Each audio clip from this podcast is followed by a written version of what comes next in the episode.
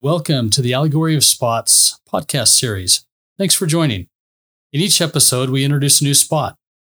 We talk about how spots hinder our progression mentally, emotionally, spiritually, and physically, and how to overcome any spot that may be holding you back. As you begin to move and apply the things you learn, you'll start to see weaknesses become strengths, and you'll begin to see and feel greater light come into your lives. Hi, I'm Dan. This episode is about intellectualism. Do you think you are wise? Some of us may answer that question right away. Of course I am wise. Does this mean we are intellectual? Let's try the definition the internet gives you when you do a lookup. A person possessing a highly developed intellect. Further asking the internet, you might find this answer. A person who places a high value or pursues things of interest to the intellect or the more complex forms and fields of knowledge as aesthetic or philosophical matters, especially on an abstract and general level. An extremely rational person, a person who relies on intellect rather than on emotions or feelings. If you're like me, I can get lost in all the words of this definition. To me, a simple definition of wise is to possess common sense or horse sense Horse folks will tell you about horse sense. They will tell you about a faithful horse that they trust not to slip or stumble on a steep, narrow, or rocky trail, one that has experience, one that won't buck you off if it's startled. As a kid, and even to this day, I love things that are mechanical. When I was a young teenager, my parents gave me a monthly subscription to the magazine Popular Mechanics. I read every page each month but I especially loved a section where a mechanic would share his wisdom diagnosing a car repair. There was a different one each month. And as I read those, I desired to commit them to memory so that I could be an expert one day in diagnosing a problem with a car by the sound from a wheel or an engine noise or the roughness as the engine ran. To me, this would be car mechanic wisdom.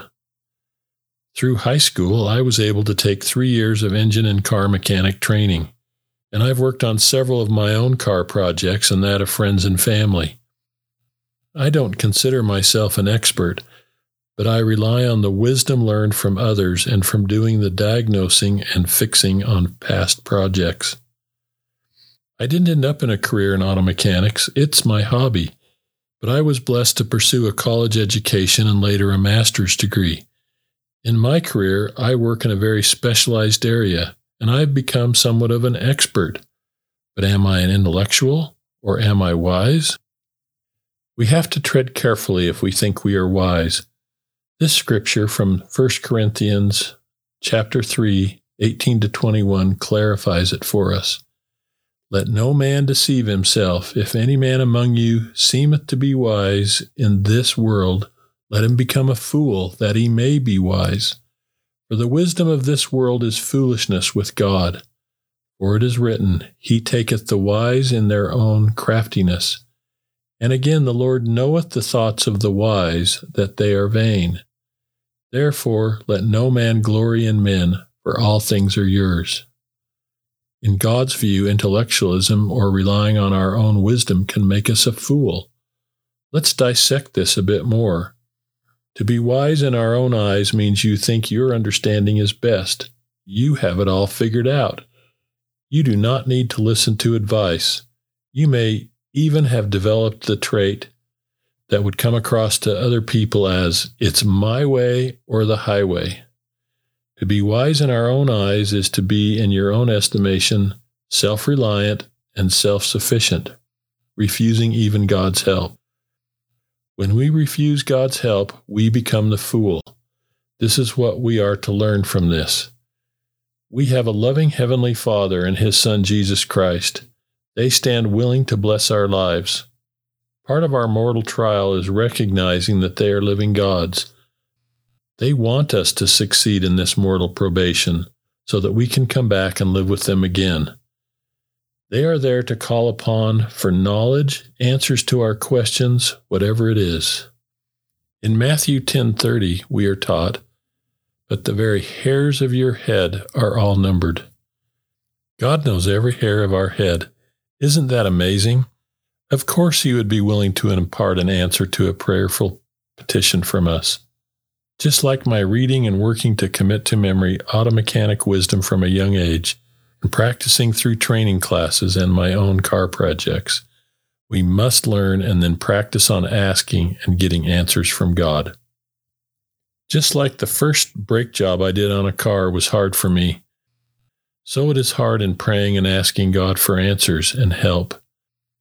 We must not get in our own way because we know it all. I did a repair on one of my car projects the other day. I could not get the two parts to separate and come apart. I tried all the ways I'd been taught or practiced before. Exasperated, I turned to the internet for an answer. I was hoping to see what videos other wise people had uploaded. Turned out they had no better wisdom than what I'd already tried. Then, as on other occasions, thought whispered in my mind pray and ask God.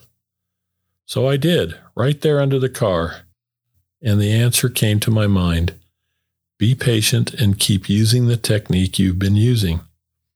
Sure enough, after several minutes, I could see some slight separation. I kept working at it, and 15 minutes later, I had the two pieces separated. My ability to remember God, remember that He is real, that He can number the hairs of my head, just as well as help me with a car project, that He loves me. He helped me to succeed. This isn't the first time I've had success because I asked God. I have practiced this over the years, just like I worked overtime to become an expert in the work of my career.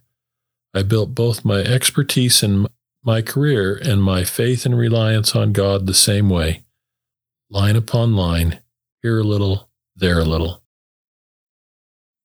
At the end of each episode, you'll hear us repeat the steps on how to remove your spots. It's simple. There are four steps in the process. Number one, start by making a comprehensive list of all the things in your life that you need to get rid of, or repent of, or even be healed from. You'll know when your list is complete when you feel you've included all the items that come to mind. Number two, take an inventory of what you're feeding your spirit, because what you feed your spirit is what feeds your flesh. Your body will follow your spirit. Number three, now that you've identified the spots, Let's get rid of them or cast them off. And here's how you do that present your list to God through prayer. Ask Him for help. Ask Him to remove your spots, to literally take them from you. Ask God to remove and offload all your burdens, your stresses, and your concerns. Stop trying to carry them alone. They weren't meant for you to carry. And number four, once you've finished steps one through three, it's time to start the process again. Only this time, dig a little deeper into your soul, searching out even the smallest of spots you might have overlooked or not even recognized. Ask God to reveal them. He has a way of bringing them to the surface. And finally, continue these steps until you've completely cleansed yourselves of any and all spots. Then move forward day by day using the atonement of Jesus Christ to keep yourself unspotted.